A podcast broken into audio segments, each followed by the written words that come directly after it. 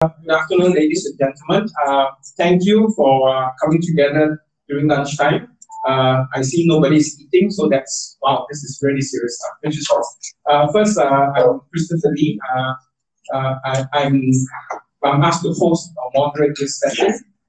just to let everybody know, please, I will not be able to answer any questions with regards to policies on the Ministry of Health because I've just retired.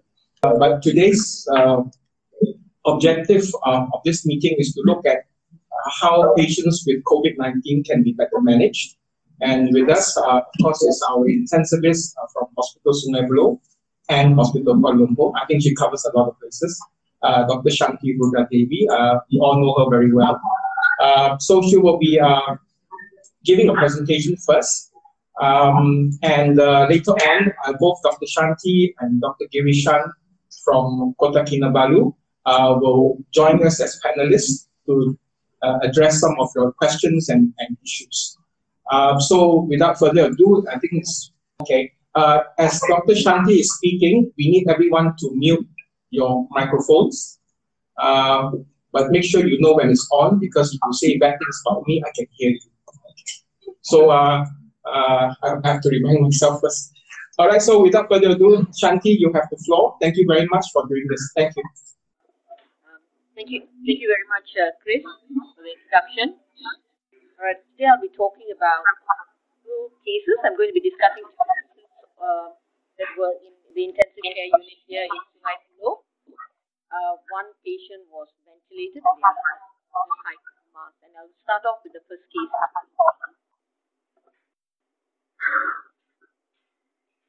Right. The first case is a woman, is late 50s, the hypertensive dyslipidemia, but however not on regular treatment. He came in on the 15th of March with history of fever for one week, with red cough and sore throat. This is his, his uh, so basically he came in on the 9th. Uh, he was symptomatic on the, on the 9th of March and he was admitted on the 15th of March. This is his chest x-ray when he came in on the 9th of March. Uh, sorry, on the 15th of March. Okay, anyway, he was in, in ICU, he was put on non-humidified oxygen, 10 liters per minute via uh, high flow mask. Remained stable in ICU, however, and afebrile, but was extremely tachypneic with, respiratory rate ranging from 30 to 35 breaths per minute till about day 5 of uh, ICU. Saturation was at that time ranged from 90 to 97%. He was put on Kaletra and interferon His input and output was closely monitored, ensuring an even balance. Small boluses of furosemide were given intermittently to maintain that even balance. Day 6 of ICU, he became less tachypneic. His respirate was down to 22 to 26, but he had a spike of temperature. Cultures were taken, and he was empirically put on Tazocin to cover for a possible nosocomial pneumonia. Catheter, Urinary catheter was then removed, and uh, chest x-ray did not show new infiltrates and he was discharged about day 8 of ICU stay. Okay, so this is his progress in, in the ICU. Day 1, when he came into the ED, he, he, was febrile. He, he was fairly stable, a little tachycardic, but his rate, respiratory rate was about 35, saturating at about 92 on, uh, on, on 5 liters of baseline. Then he was referred towards remained fairly stable as you can see from here hemodynamically, but he was very tachypneic right till about day 5 of ICU and about day 6 when he settled. His saturation, his saturation was anywhere between 92, 89 at times, and only at day 6 it went up to about 96, 97.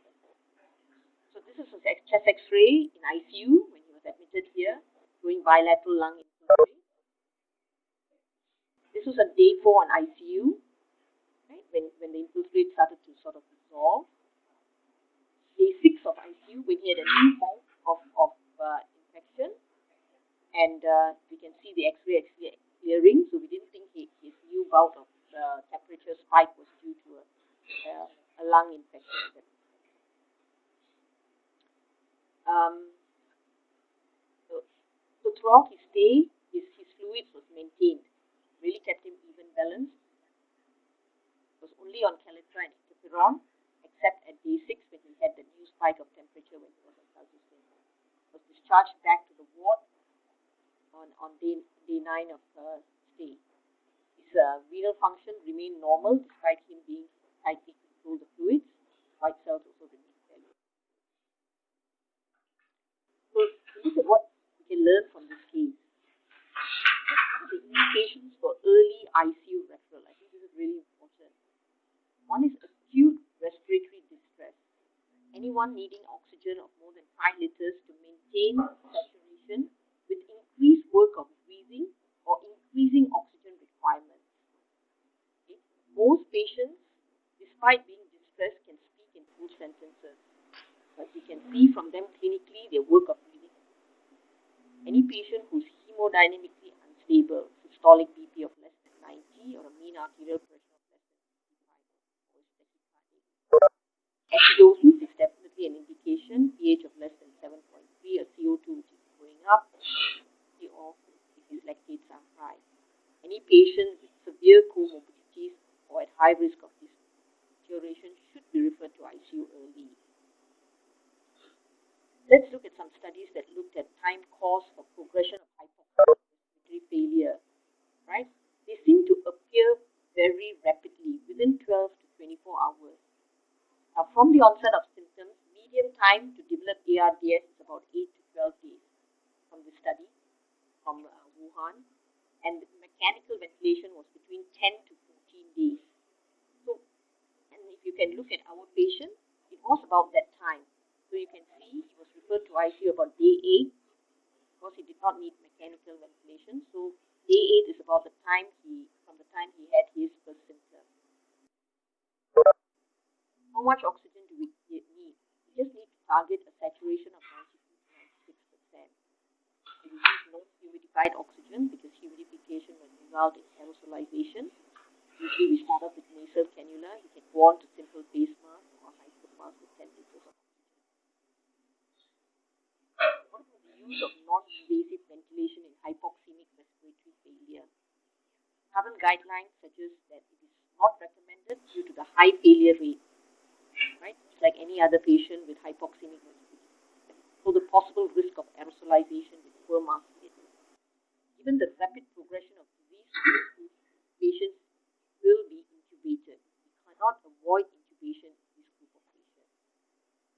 Now, I know there are a lot of studies, I think, uh, showing that there may be a role if, if we use NIV. The caveats would include ensuring patient is in a negative pressure room because of the risk of aerosolization.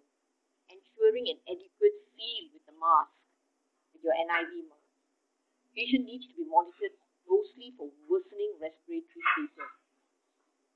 You would want to consider early intubation in a controlled setting, that means wearing your full PPE and maybe even a PAPR if there is a rapid progressive hypoxia. We do not wait for the patient to worsen too badly. What about the use of high flow nasal cannula?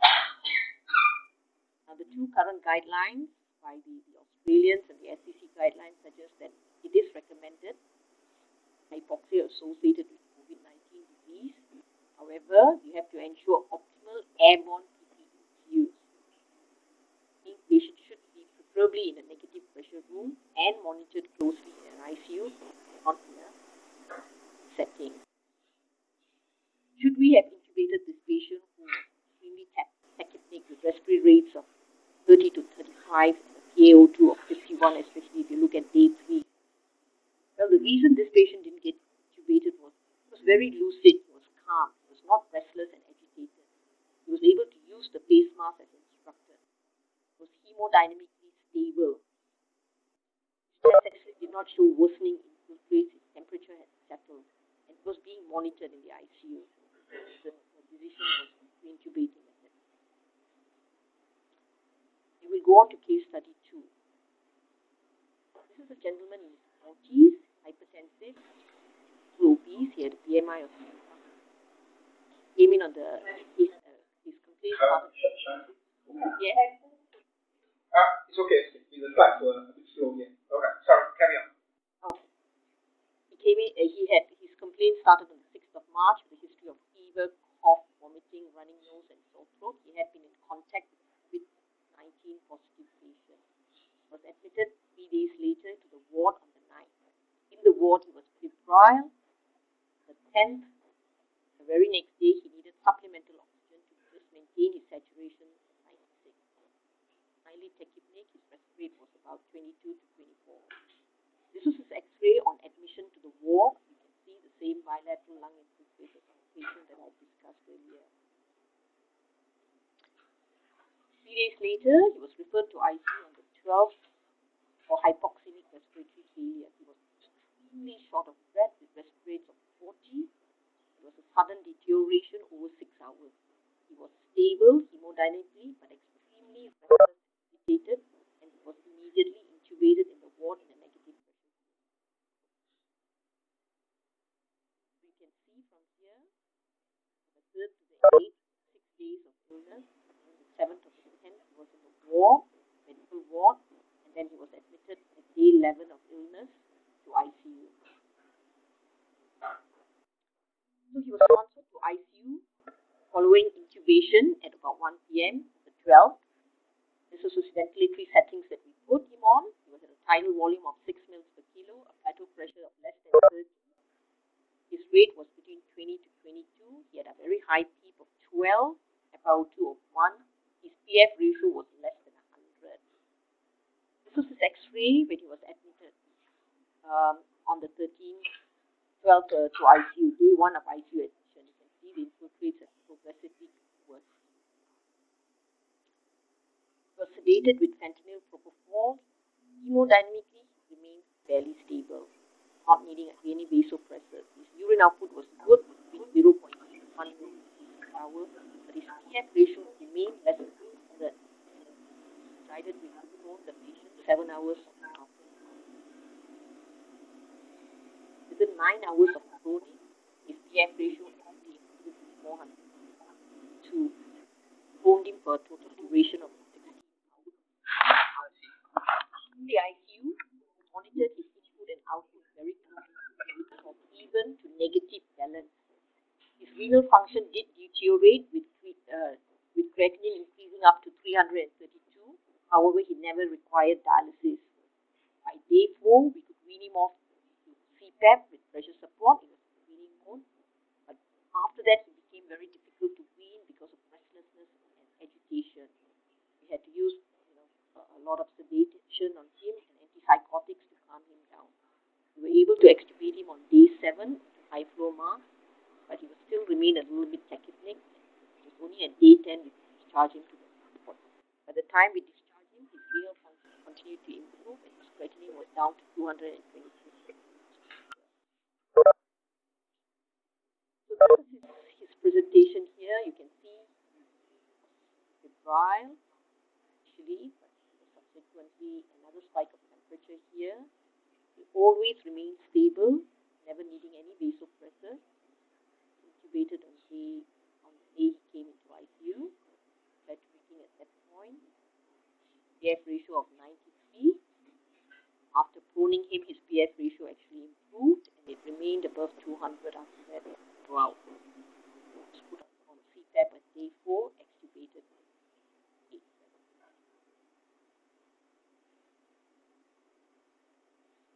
This is day 5 of ICU when he was already changed to CPAP pressure support for about 24 hours.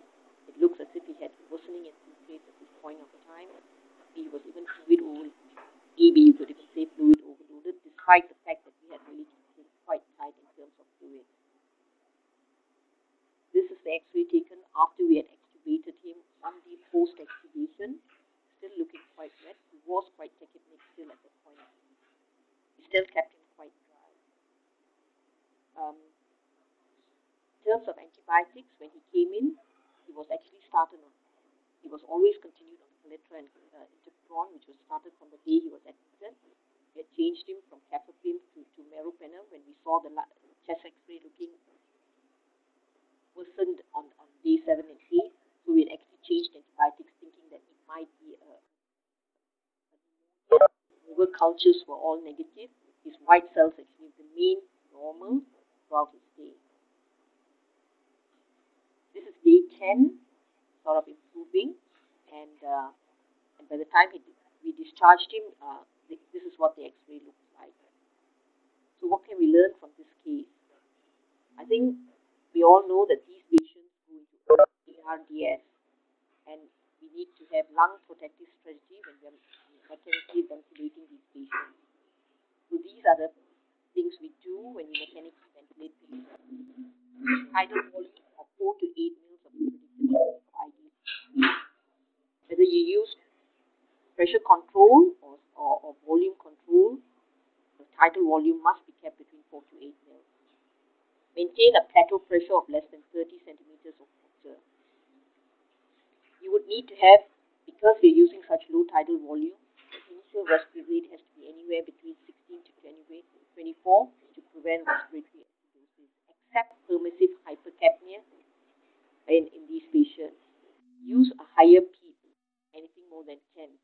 Some places advocate even 15 centimeters of water on admission. But just be aware of barotrauma if higher PEEPs are used. Prone position. Now, early proning is advocated for severe ARDS, defined as a PF ratio of less than 160. Generally, it's advocated we prone patients for between 12 to hours. When proning patients, deep sedation is required. You need to also start continuous neuromuscular blockade. Now, some practical considerations when we prone patients, since this, there seems to be a dramatic improvement in the oxygenation and PF ratio when prone, have a protocol for prone position in your ICUs so that everyone knows what to do when we need to prone someone. Full PPE during positioning of patient into the prone position. Minimize the risk of accidental extubation and pressure sores by having this protocol. Okay, fluid strategy. Most will advocate restrictive fluid strategy. So we need to target an even or maybe even a negative. So we need to monitor the input and output extremely closely. Remember, input includes not just your fluids, but your feeding and the volume of antibiotics infused.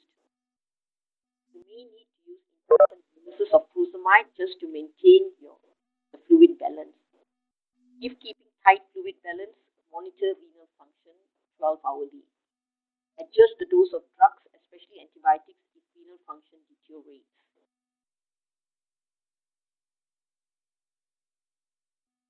What about ensuring ventilatory uh, synchrony. We know that this ventilatory induced lung injury is very common in patients who are not synchronous with the ventilator. So assess for synchrony with the ventilator.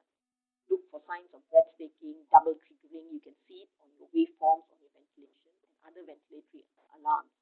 So we need to titrate your analgesia to, to allow this ventilator synchrony by giving deeper sedation. And in some patients, if deeper sedation does not help, then you would need have continuous neuromuscular blockade for at least 12 to 24 hours, if not more, even if they are not prone. Of course, you've got to rule out other causes of ventilatory synchrony, and this is some of them. Restlessness and agitation. Right? There are many causes of restlessness and agitation. Might have to you know, treat the underlying cause, but use antipsychotics like chlorpromazine, risperidone can be used to treat restlessness and agitation. Bronchospasm. Sorry, there's a mistake there. We need to use bronchodilators, right? And preferably using uh, meter dose uh, inhalers over nebulization. Blocked ETT. Um, I think I have seen a number of blocked ETTs. The reason I think being um, we are not using heated humidifier here in our patients. We need to use uh, filters. So the ETTs do tend to get blocked and also they're using close inline suction. Right? So if the ETT is blocked, you may need to change full PPE if changing the ETT. Think about the filter as well. Now we are, as we don't use humidifiers, we are only using uh, uh, uh, HMEF, which is a viral filter. Um, you may need to change the filter on a daily basis. When changing, put the ventilator in a standby mode, plan ETT, because it is an aerosol generating procedure. But remember, caution when CAMPI ETT, if patient is breathing spontaneously, then goes on CPAP pressure support. Drug interactions. Think we all need to be aware of, of drug interactions between the drugs we use in ICUs, your sedatives, your analgesics, propofol, antihypertensives, on, and all those patients on COVID-19 therapies like Kaletra and hydroxychloroquine. So this is a good site to look at for drug interactions of the drugs that we use and the COVID-19. Thank you very much. Uh, you're right. There's certainly a lot of uh, the points that we can take from here. Uh, I wonder whether Girisha has joined uh, the meeting. I feel funny asking this. Giri, are you there? Queen E2? Queen E2. Okay, while waiting for it to get off due to some technical issues. Uh, Hi, Giri here. Yes, Giri, thank you very much. We hear you loud and clear. The word is loud. Um, as I mentioned just now, today's forum is looking at how we can learn how to manage patients better.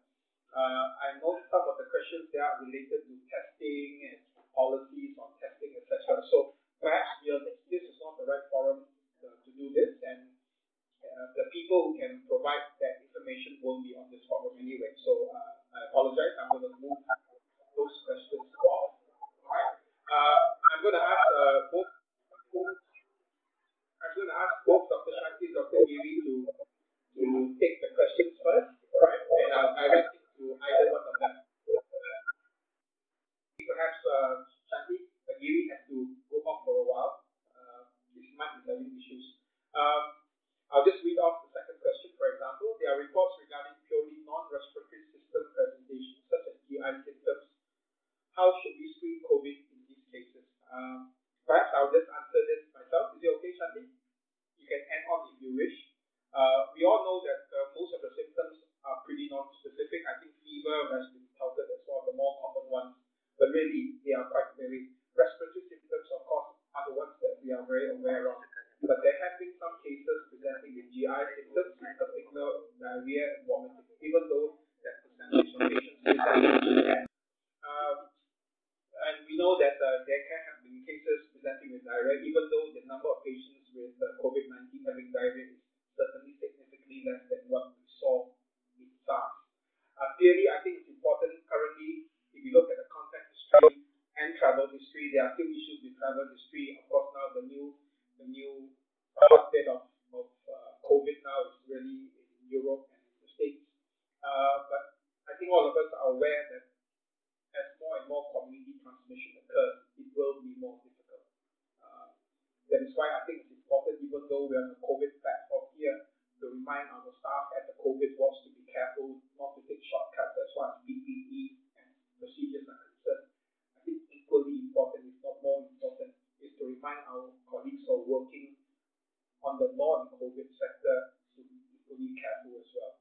So we have may have to look at much more community-wide uh, basis uh, to protect our healthcare staff. Right, that's all uh, I guess I can say about that. Let's move on, shall we?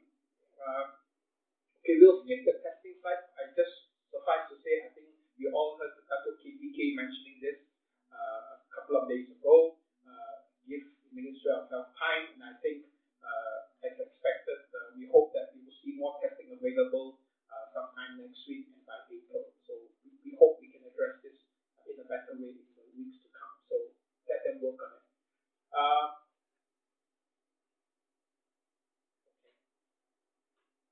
I'm not sure whether it's fair to ask a question of Shanti or Giri.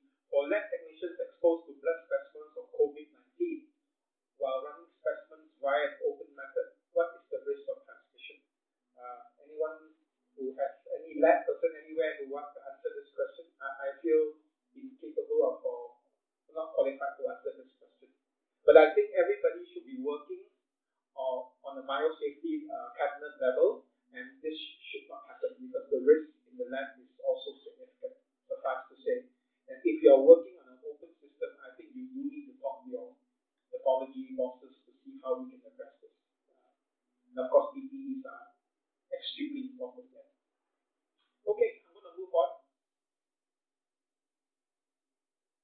Okay. Uh,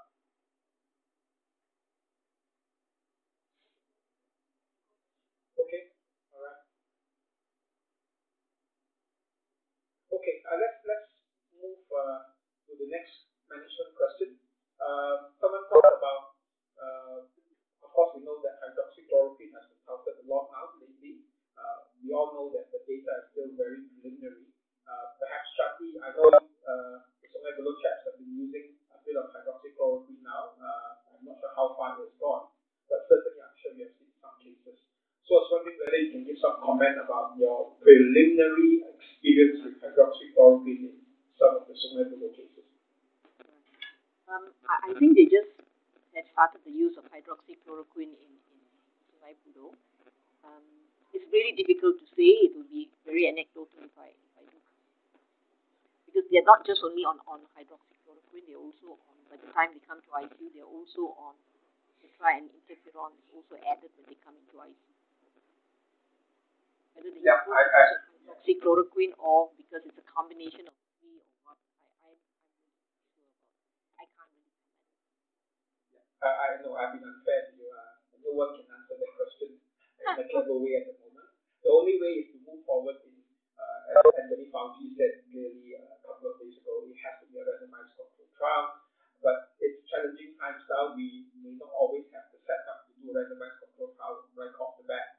But clearly, I would encourage all the ID, ICU teams around the country who are managing COVID cases, if you are considering using any of these newer medications, therapies, document everything as much as you can. At least you get a case series of some sort. Uh, and perhaps uh, nationally, uh, we can put together put together a randomized control trial if the drug carries enough promise. Um, so, okay, so uh, I'm not going to talk about hydroxychloroquine anymore at the moment because we're really in very, very early days, all right? Okay, the question to Shanti, how to extubate this patient? You see the question? Yes, yes, I do, I do. Okay, Uh, carry on. I go on to extubating the patient, I I just wanted to talk about the vitamin C that was also asked just now, uh, the use of vitamin C. Uh, I, I don't think there's been any studies done on the use of vitamin C in these, these patients, so um, so maybe not vitamin C yet. There may be studies coming up. With regards to with regards to extubating of uh, patients, uh, extubation is also considered an aerosol generating. So when extubating these patients, what is advocated is always a negative rule and uh, basically um, APR. But in reality, though we do have APR and we have negative pressure rule, you just need to wear your full PPE, which means your N95, your shield, everything. And people are getting to be very innovative now on how they extubate these patients because we do not have negative pressure APR. So a lot of them, if you look up, they're actually using plastic bags over the patient, other things to, to help during the extubation period. Here in Sungai Buloh, we are using full PCR because we do have PAPR. Not Shanti, Shanti, I, think uh, what you've said is very important, but unfortunately, I've been told uh, it's not, the audio is not coming very clearly from your end. Could you speak closer to the mic, if you don't mind, and repeat that whole thing again? Sorry. Oh, okay. Uh, Okay, uh, can you, okay, you hear me now? Is it better? Yeah, okay. I can hear you better. Uh, my colleagues here, yeah, hearing is not very good. They ask you to speak slower. Okay. Uh, thanks, thanks a lot. All right. With regards to to extubation, okay, how do we extubate our patients here? We know extubation is an aerosol generating procedure, and so it's best to extubate these patients negative pressure room uh, with full uh, PPE, including maybe a PAPR. But in, reality, a lot of places do not have PAPR or even negative pressure rooms. So I, I would say that when we extubate these patients, we would perhaps extubate them with uh, using full PAPR. uh, there are some innovative ways where people use, uh, you know, a plastic bag, you know, a huge plastic bag which is over the patient. If you look up YouTube, uh, people are trying to create all these uh, uh, innovative ways of how to extubate the patient since we do not have PAPR uh, or negative pressure. All right. Okay. Uh, all right. Thanks. Thanks, Shanti. Okay. Uh, just to quickly check, is Giri back online or do we know? Giri, are you are you here?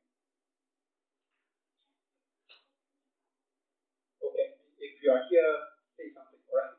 We're going to move on. All right. Um,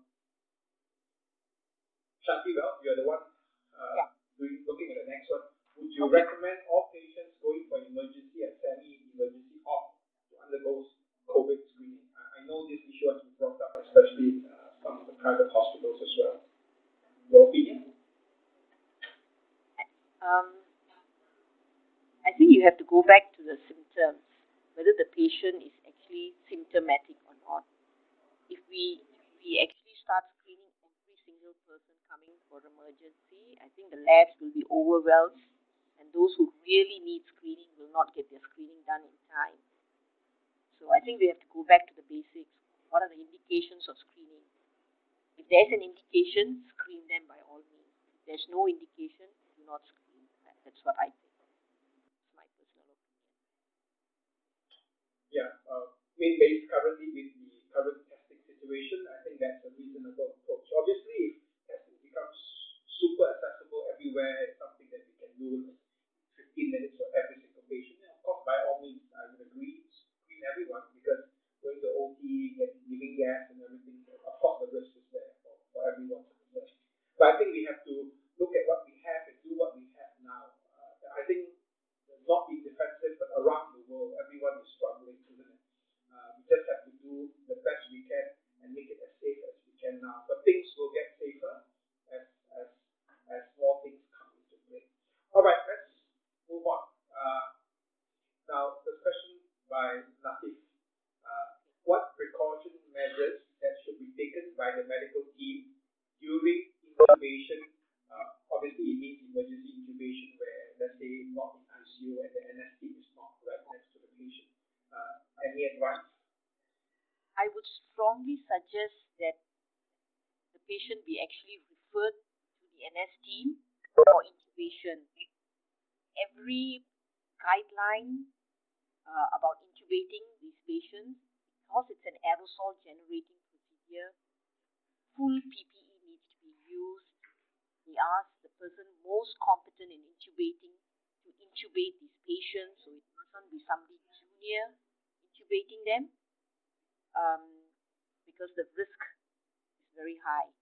So I, I would urge that you know if, you think the patient is deteriorating, you must have some understanding with your anesthetic colleagues that they will come in to. I'm very sure they will come in to help these patients because they are trained to do that. Uh, thank you. Uh, I think clearly, the, at least the, definitely the two cases you have presented, uh, the, the underlying theme of how closely the people on the ward, the medical checks or the IV checks are working with the ICU people, it has to be almost seamless. And what you said uh, just now, which I want to highlight, is we need to predict deterioration, pick up deterioration early, and that's I think one of the key messages from Shanti's presentations as well. Pick it up early and bring them in early. If it's a false call, even if it's a false call to me, it's okay. Bring it in after assessment, they go okay, send them back out again. Because I think when uh, emergency happens on the ward, in the general ward, uh, it is not good for the patient and it's not good uh, for the staff as well. Uh, so I think that's uh, important to have that uh, good, strong relationship between the two, the two teams there. Right. Um, Dato, if I can, Dato, um, Yes, Giri here. Yes, Giri. Yeah, yeah. If I can, if I can just jump in on a couple of things there. Um, um, Sure. I think that there, there, there is concern. Um, there's differences between patients who come in with a definite PUI criteria or patient who's on, on, on who's been diagnosed with COVID-19. So for patients who are diagnosed with COVID-19, you sort of have a feeling now on when they deteriorate. So usually it's between sort of day five from hospitalization or median of day seven from illness. So I mean, as clinicians, you'll be picking up. Um, hopefully, you're picking up deterioration early, and how you look at it three different ways. Are looking for um, difficult um, shortness of breath, so to speak. Um, asking them for exertional shortness of breath, counting respiratory rate for one minute, um, and obviously looking for um, saturation. Um, and, and this patient in this sort of critical period from day 7 to day 10, um, you'll be having teams seeing them regularly. So this sort of shortness of breath or, or, or deterioration can be picked up early. Um, and this where uh, communicating with anesthesia colleagues would be really helpful, and most hospitals are doing that, um, so that patients who need um, intubation are intubated in a controlled manner in the ICU, uh, where everybody is in appropriate PPE when intubations are done. Um, and I think this is something we would want to um, educate our younger doctors, um, um, and obviously particularly in, in, in centers which have experience managing COVID. I'm sure this is already being done. Right. Okay. Yep, I agree. Yes, I agree. Uh, okay. Uh.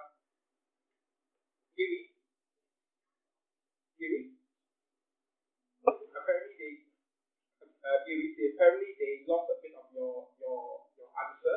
Could you Okay. just quick, quick one summarize with a quick Okay. Um, so we know from experience now, or we know from literature now, that patients deteriorate um, after the first week of illness. Um, and this is where perhaps um, centers which are managing patients with COVID um, look more uh, for symptoms of deterioration, for example, exertional shortness of breath, um, objectively counting respiratory rate for one minute, and obviously looking at saturation. And this is the time you probably want to do reviews a bit more regularly. So patients who deteriorate are picked up early um, and managed in the appropriate care well early on so there's no sort of crash intubation that has to be done in the ward. So you want to get these patients to ICU early so that the, your patients are intubated in a controlled manner they need to be intubated. Okay, all right. Thanks. Uh, thanks, uh. Okay, I'm going to move on to the next question. All right. Uh, the next question is: If a SARI patient is first tested negative for COVID, but continues to show patterns of decreasing ALC, increasing CRP, and the like, uh, is there a role for repeat tests for COVID? Um, any one of you, uh, Shanti?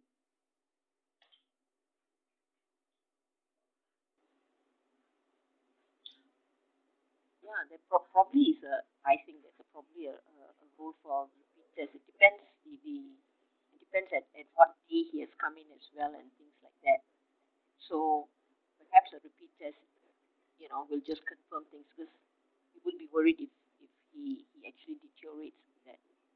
Not sure. Giri, what do you think? Shall repeat for SARI patient? important is, I mean, basically here you're having patients who have acute respiratory illness with a un- sort of unknown diagnosis, so to speak. Um, and if you have a diagnosis which is established and the patient is getting better, and then you have a negative result, that's more reassuring. But if the patient continues to deteriorate um, and you don't have a diagnosis, I will definitely repeat a, a, test. I, my opinion would be yes, I would consider doing a repeat because as we know, uh, testing is never 100% depends how the, the sample was taken. Uh, and clearly, I think in the process of a few days of medication, and we still haven't found an alternative diagnosis, and, and the picture continues to fit what we see in COVID, I think that, that specimen should be repeated. Right. Okay. Uh, a quick question on beta interferon. Uh, I know that locally we have combined uh, interferon together with Kaletra. Uh, perhaps uh, Giri uh, or Shanti, both of you, uh, what are your opinion about continuing using beta interferon?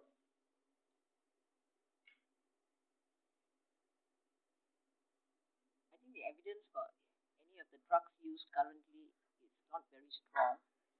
But we are using uh, that. I, I don't think the evidence is uh, very strong in its use. Have you all seen any uh, significant adverse effects with beta interferon thus far? No, not not yet. But you know, because they are on a whole lot of other drugs as well. For us, they are on Kaletra and they are on uh, hydroxychloroquine. Difficult to really say if they've got any side effects. I I think that's probably the we, whatever we try now, we all know that we don't have strong evidence, but the evidence will get stronger over time. I know Kaletra's light has become dimmer uh, because of some studies showing that it did not make that much of a difference.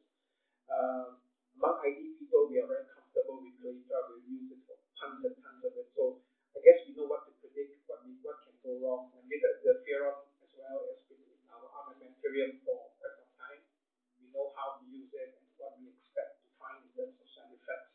But I think un, until better drugs come along, I can understand for patients who are not doing well, we literally throw everything at them. Uh, but let's hope we continue. Let's hope we continue to collect data so that over time uh, we have some documentation of how our treatments are going.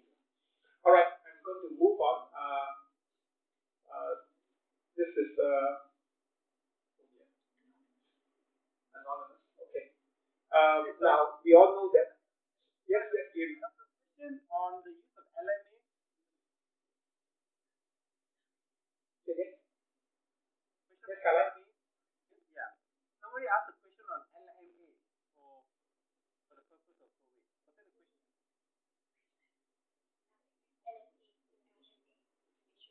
Oh, okay. Yeah, Shanti, obviously you. I, uh, I, I'm not sure the use of LMA in what context. I, I didn't really see that question, but uh, Yeah. So I think I think most of the time, I mean, if you really can't intubate a patient, that's why it must be the best person intubating a video laryngoscope, preferably to be you know, available uh, when intubating these patients, um, and, and will then not be able use uh, uh, an LMA. Because if you use an LMA to intubate, uh, to ventilate these patients, you still have to come up with an on how many at the end of the day. A. So if an LMA is used and you have to bag the patient, basically you will have to use a viral filter together with your, your bag mouth gas to, to slowly bag the patient because it's really going to be aerosol generated. Put in a, a, a LMA in them, uh, you got to uh, yeah, I think if you, you put in an, an LMA, then you, you, you it is going to be difficult, I think, uh, to after that you have to think about how are you going to secure the airway if, even if you put in an LMA Are you going to take him to theatre at that point of time, or what are we going to do? So your, your next step needs to be there as well. Okay. Um, okay, Shanti. Um, this is addressed to you, so my job is minimal here. Uh, when will be the optimal time to start Kaletra and interferon? I, I know that these are started by the ID system, uh, but uh, yeah. I actually um, all our patients come from the ward with Kaletra and interferon. By the time they come to us, they have had three or four days of Kaletra and interferon already. Um, so they are starting it at, I believe, at least seven day eight of, of illness, or if they see somebody who's deteriorating. Am I right, Giri? I think Giri would be a better person to ask this question. Yeah, Giri, please, your, please tell us our, our levels of care. Go ahead. Giri. Um, so, so I think what, what we're trying to do from an ID perspective is categorize these patients. Um, so there's several categories. So category one is just basically asymptomatic patient. Category two, mildly symptomatic. Category three, uh, they're symptomatic with pneumonia uh, uh, without oxygen requirement. Category four with oxygen requirement. And category five, then ICU care.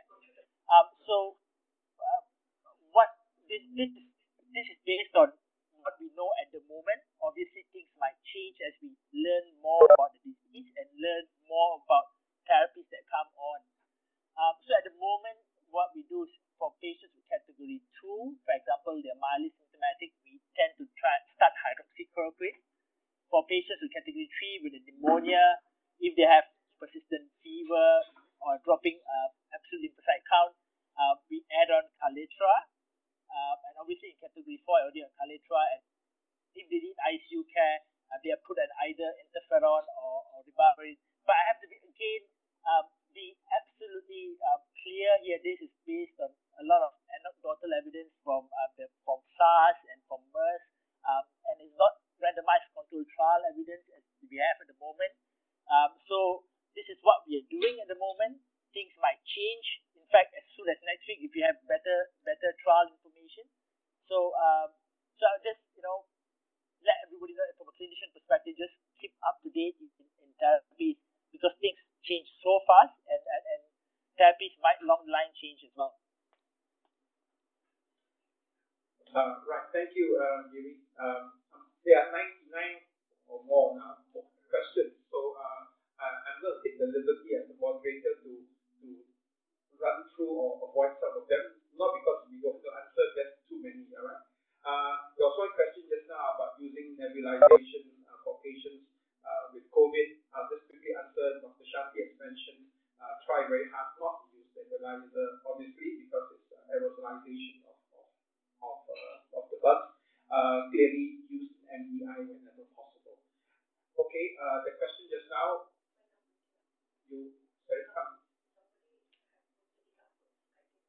okay. The, the, question was the, uh, for patients with COVID, or what is the, the concern about transaminitis, for example, uh, we see cases that uh, have high or raised liver enzymes. Uh, maybe Giri first.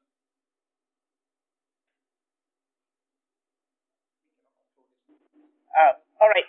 So it's not a common problem if we see for patients who are sort of asymptomatic, mildly symptomatic. That's that's a given. I think most large majority of patients are asymptomatic, mildly symptomatic.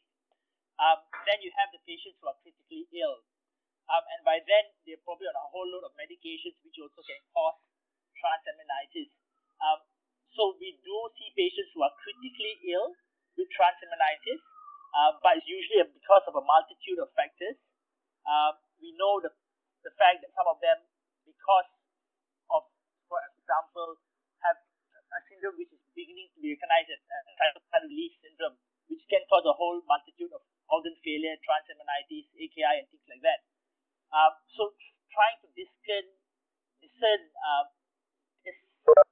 disease-related patterns from drugs with cross transaminitis um, is difficult sometimes. Um, so yes, we do see, and yes, it's usually in the patients who are more ill, um, requiring ICU care. Um, not so much in the patients who are asymptomatic, mildly symptomatic. Okay, uh, so just quickly recap what Giri has said. Um, COVID or the SARS-CoV-2 now, uh, it's not a, uh, a bug that particularly just attacks the liver. Uh, and if the liver involvement is there and we raise trans- transaminitis, you have to think of maybe some of the drugs that we have given, perhaps, plus as part of a multi-organ issue, the later part of illness and everything actually goes up. So if you someone comes in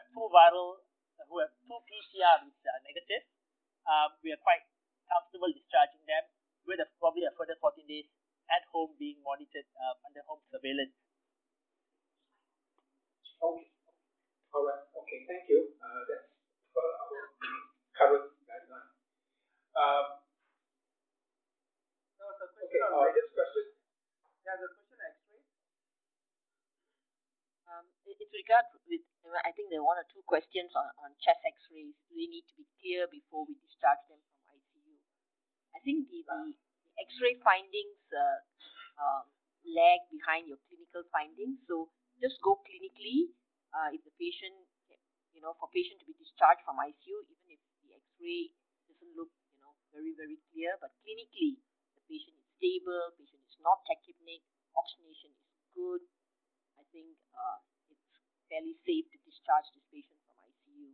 The ID team will then continue to monitor the patient in the ward and discharge them, you know, at, at, at an appropriate time. Uh, sorry, uh, Shanti, there's a question. I, I think in your slides you may have uh, answered it, but since someone asked it, uh, for patients with oxygenation failure, what is the highest flow of O2 that can be allowed via high flow oxygen mask? Uh, okay, that, I think I, I'm not sure whether the uh, high flow oxygen we usually use about about 10 liters. Most are a bit circumspect about using more than in fact six liters, saying that anything more than six could cause aerosolization. But um, six liters is just too low, so we tend to use about up to 10, 10 liters of oxygen. Patients on high flow. Okay, thank you. Thank you, Shanti. Uh, can we move on?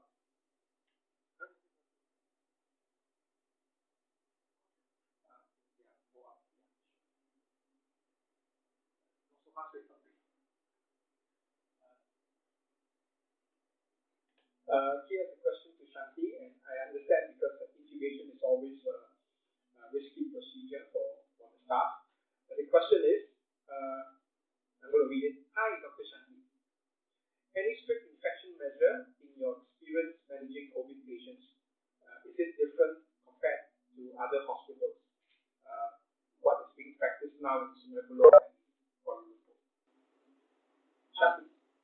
Yeah, I think um, most places, we know that infection control is of extreme importance when managing these patients with COVID. So it has to be full PPE, and all donning and doffing of PPE should have been done prior to this. That means your infection control link nurse should have come up to you to go through the steps of donning and doffing of PPE. I think that's extremely important. So in our hospital, when I was in HKL, we went through these steps a couple of times to ensure that everyone knows how to don and doff. And then remind them when they are reviewing patients who are COVID positive in the ICU, they also need to wear their full PPE, remembering how to don again before going in and doff. I think that's extremely important. There needs to be enhanced uh, cleaning of, of your all these high touch areas. Aware of little little things when you are in the ICU, such as you know the pens that are used. So just keep it for one particular patient. Don't don't share these things. So they are small but important things uh, when you are talking about infection control. They're small but many things that you have to remember when you're talking about infection control in the ICU. It's easy if you have a negative pressure room or a single room with an empty room. But if you're managing COVID patients in an open ICU, a little bit more different. So you have to be very careful about infection control. care, take care of your healthcare workers as well. Uh, thanks, Shanti. I'm going to add a little bit since we brought up the issue of infection control and, and the staffing. Uh, I think all the heads of service uh, in their at the respective hospitals would agree with me. At the end of the day, uh, how the guidelines are there, most times the, all the PPEs we need are there. Uh, the weakest link is also how well we comply to it. Uh, the reality is this: uh, there's a lot of young doctors um, are being sent into COVID wards uh, because it's affecting the entire country. and I think all of us have concerns about that. So I think it's important for the heads of service, uh, various sectors, especially in the general ward, spend a lot of time make sure our junior officers are able to comply and are taught how to comply. Because it takes just one person to get infected, and the next group of people that he or she infects will be one in family, and number two, the colleagues that are working with them. This we learn in SARS. Uh, as Dato KPK mentioned yesterday or today, uh, out of patient, all the healthcare workers who have been infected, they have been infected either through yeah, social activities, going for kenduri and weddings, and also infecting each other in their own hospitals. I think we must not take it lightly. Uh, this is something we have to be aware of. My fear is this: we are only in a couple of months of, of COVID 19. over the next few weeks or months, our staff will end up two, with two possibilities. Number one, getting fatigued and tired, and therefore they take things for granted. Things that were important to them initially become less important to them because they do it every single day. And they may see nothing happening, and therefore we all might get a bit nonchalant. The other thing is, as things get worse, they get uh, uh, scared and therefore are, are not willing to work in, in, the, in the hospitals, in the settings that we talked about. So I think it is important, therefore, the leaders on the ground, and, and I'm sure many of them are listening today, I think we must make sure we play our role as leaders uh, and, and maintain their morale, maintain their confidence in doing this. Otherwise, you know, infection control is only as good as what is on the paper. What's the point? Okay, that was my little speech and my sermon. Sorry about that. Let's move on. Uh, I think uh, next two questions Shanti has already answered, so I won't repeat that. You don't have to wait for chest X-ray clearance for discharge. Uh, the main thing is the two negative uh, samples 24 hours apart. Now, this question I want to bring up because uh, there's some form of testing available. As we know, our diagnosis is based on the real-time PCR test, which is a lab-based test. Uh, some kits some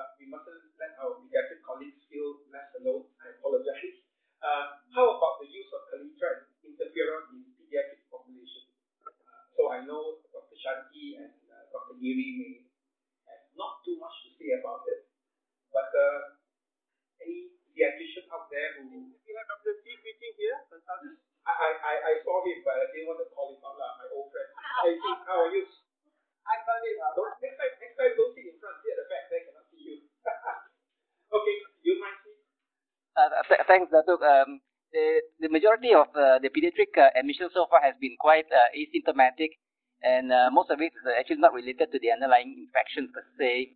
And uh, hence, I think the use of Kaletra and interferon in this population is actually first not warranted. Even if they develop symptoms, I think uh, there is uh, very minimal data in the uh, literature now regarding its use. Most of it is actually in the adult population. Uh, yes, Uh, that's why you see Dr. Steve is still looking very young and very relaxed. Uh, keep that, keep it that way. Uh, but he's obviously right. The Kaletra interferon, even in the adult population, is it, it's still anecdotal in, in my mind. And for peaks, uh, because of the number of pediatric cases, it's so much less. Uh, their experience is even less. Let's hope it remains that way. Okay, let's uh, move on. Can we move on to questions? If there are any burning questions you want to put in now, that's a good time because we might wrap things up in the next uh, 10 minutes or so, all right? Uh, okay, uh, someone here about CRP, something that we do frequently nowadays. Uh, know it's not specific, but uh, Dr. Shanti, uh, how do you use CRP in regards to COVID-19's uh, disease severity? I think we, we, we know that increasing CRP levels is associated with uh, chlorosis, um, a severity of injury, lung injury. So if you start monitoring uh, your CRP, I mean, if you have the baseline and if you see it increasing, uh, then you just be aware. It may be a secondary infection, so look out for secondary infection, but just don't use procalcitonin CRP alone to decide to start antibiotics. Look at all the other clinical parameters like temperature, white cells. You look for chest X-ray findings if there's anything chest X-ray to start actually antibiotics. And so, what are the common uh, organisms in your ICU uh, before you start the antibiotics? Uh, thank you, Shanti. Uh, I think clearly it's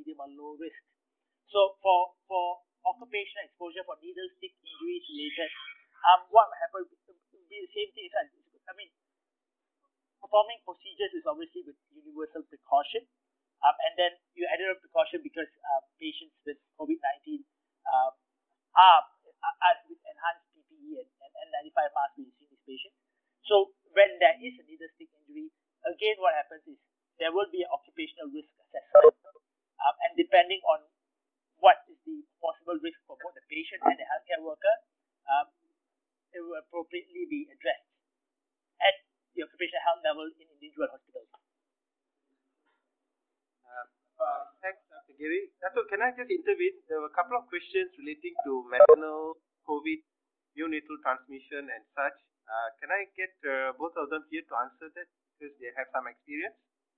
Okay, uh, sure.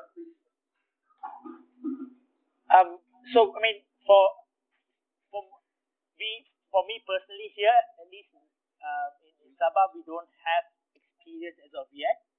But if you look at literature, what has been said is um, the transmission is usually not uh, perinatal transmission, but usually because of close contact after the mother has baby um, after delivery.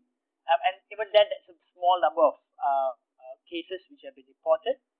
Um, so I think we're still learning about uh, transmission in, in, this group of uh, patients. But as, as of we know, um, there's no, as now, as we know now, as information we know for now, um, there's no strong correlation for perinatal transmission, and it's more because after that, the baby is born and is close contact with a uh, person which is positive for COVID 19.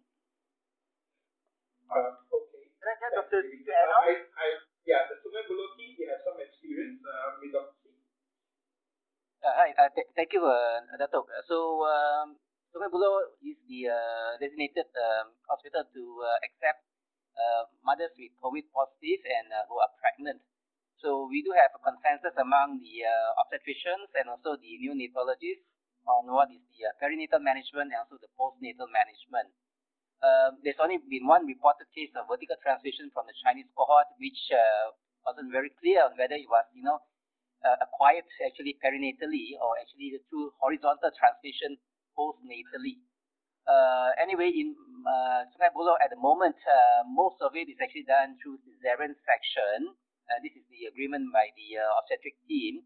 And uh, if the mother is already in advanced stages of labor, then full PPE, including PAPR, must be used during the delivery. And uh, so far, uh, all deliveries have been uh, okay, and there's no neonatal who neonates who has actually got the infection postnatally. And uh, in our cohort, uh, we actually uh, at the moment uh, keeping the babies away from the breast milk and uh, isolating them from the mother. This is in contrast to some of the other guidelines which are found, uh, especially in the RCPCH, which actually allows some forms of skin to skin and also breast milk. So at the moment, um, as far as we, we know that the placental swabs and also the uh, what they call it the breast milk swab has been negative. Okay, uh, thank you. Uh, any of the obstetricians there or? Uh, no, no, at the moment. Not. Oh, okay, all right, okay, okay. Uh, thanks, thanks. Uh, let, let's hope there are not that many pregnant mothers with COVID, but yeah, it might come. Okay, I'm going to wrap things up pretty soon. Uh, there are a lot of questions here. The questions are really getting hot now, but uh, I'll just try to address two before we call it a day. Uh, what SARI patients are screened for COVID? Now, uh, in the past, SARI, we had a SARI surveillance, so not every SARI was, was tested because we felt uh, initially, Ministry of Health felt that there were not, uh, just to want to detect whether there were any unlinked cases. So uh, they were, testing was done by surveillance. But now, uh, SARI patients are being provided testing. now, if testing is not yet fully accessible or fully easily available, do we select what type of SARI patients should be screened for COVID? Let's get very clear. I'm all for screening everybody with, with, with SARI, surely, no question. But in case we do not have enough tests, let's say uh, we still cannot fulfill that need, what type of SARI patients would we screen for COVID? Perhaps uh, Dr. Giri first.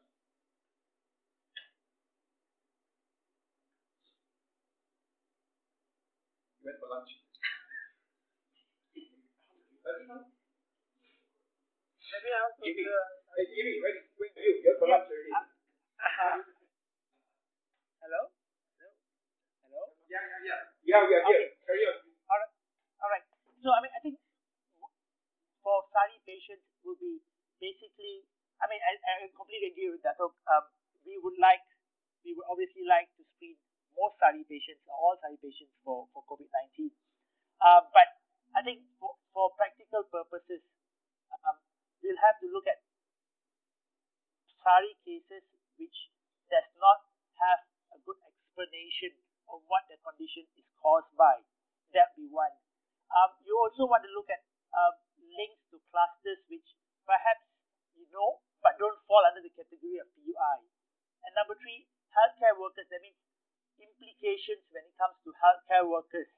If a case um, is not sort of is unclear and you have people exposed, you would really want to know what the diagnosis for the particular patient is, particular patient is, obviously you want to screen. Uh, but moving on, I think uh, when once you start losing the epidemiological link for for for patients with PUI, uh, this is where you you sort of want to look at your side cases a little harder. You want to know what your hotspots a little better, um, and possibly, if possible, I think hospitals should have um, sort of pneumonia wards or pneumonia cubicles um, where there's enhanced precaution uh, PPE wise uh, for healthcare workers when these patients come in. Um, and then if they're not getting better for 24 or 48 hours, these patients probably have to be uh, and don't have a good diagnosis. You want to look at what else there's there, and that's probably why you want to screen them for COVID 19 as well.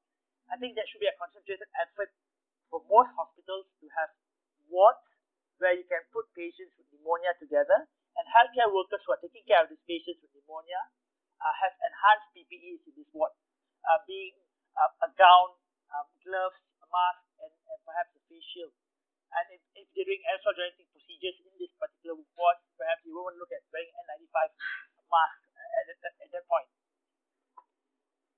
Uh, quickly, uh, can you address the, the, you are seeing the question? They obviously looking in from the white count and the lymphocyte count. Can you quickly give a quick answer to that? So usually patients who come in from the community would have a viral-like pneumonia, that means who have a low total white, a low absolute lymphocyte count. Those are patients you absolutely want to look at. Um, uh, even if they don't have a link to any particular clusters, um, those are patients you absolutely look at and um, do um, COVID-19 testing for them. Okay, all right, thanks, thanks. We're going to move on now. Uh, I, am being careful here because I'm, I might be taking the last question. So, uh, right. Okay, the same question comes up. Can we go up quickly? Let's take one more.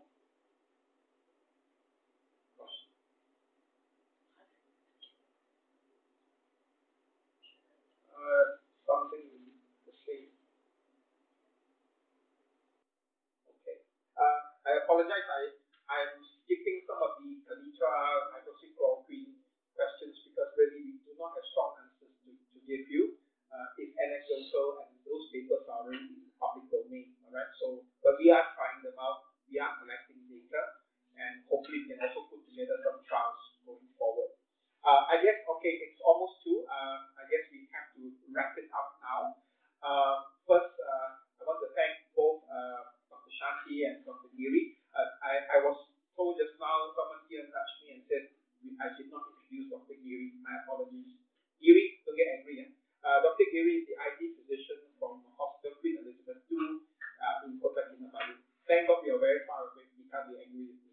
But thank you both for, for coming in uh, to share this afternoon with us. Um, especially the Sungai Buloh team. Uh, they are still in full attendance. Dr. C, nice to see you. And Kala, as usual, not so nice to see him hiding somewhere. Thank you. Um, uh, now, uh, I hope this has been useful. Uh, I know we couldn't answer all the questions, and, and for that I apologize. it shows that looking at the number of questions we have, clearly there's a lot of uncertainty still.